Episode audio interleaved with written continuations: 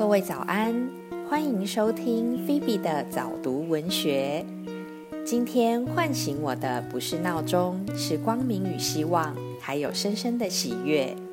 我想把这份喜悦与你分享。接着继续朗读金维纯的《人生只有一件事》第四章：自我的突破，在跟随中突破。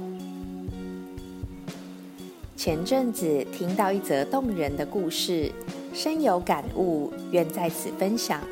故事很简单：一位在某领域颇受敬重的领袖人物，在公益团体做义工，当天干的是粗活，又碰到下雨天，弄得满身泥泞。收工前，大伙来到清洗处，有一位伙伴拿着水管，不发一语，蹲下来为他冲洗雨鞋。他当时脑中闪过一个念头：我帮别人洗鞋，不可能。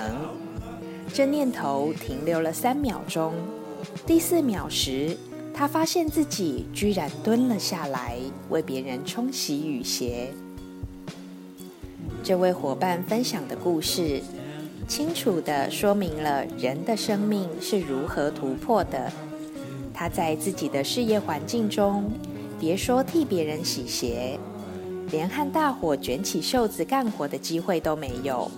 因此，当洗鞋事件突然发生时，他在错愕中惯性的想法就是不可能。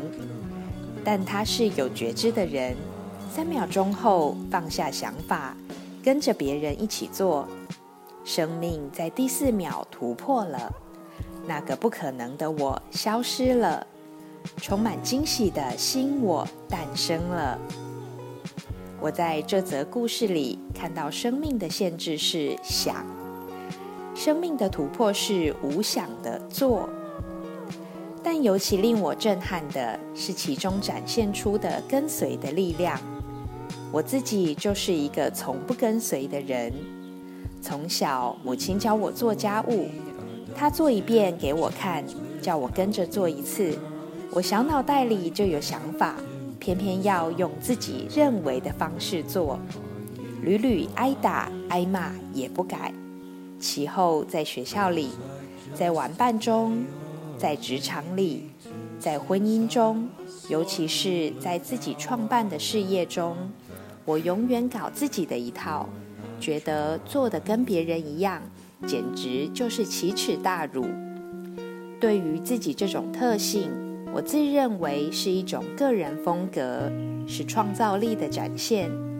虽然有时为此付出不小的代价，但也常常赢得掌声。加加减减，还觉得颇为自豪。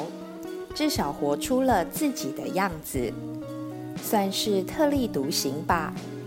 我看不到的是，无论自己如何发明创造，其实。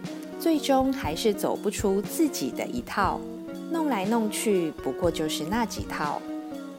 我当然也并非不懂得吸收别人的优点，问题是我仍然是用自己的认为去吸收，不肯老老实实的先做到跟别人一样。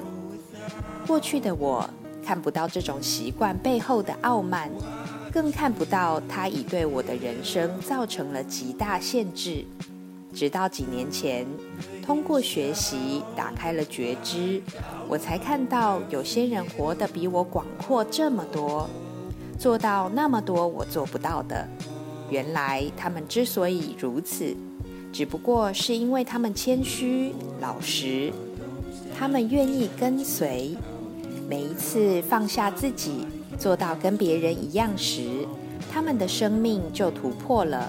就把别人的优点完完整整的复制了，能跟多少人一样，就吸收了多少人的优点，生命就在这个过程中不断放大。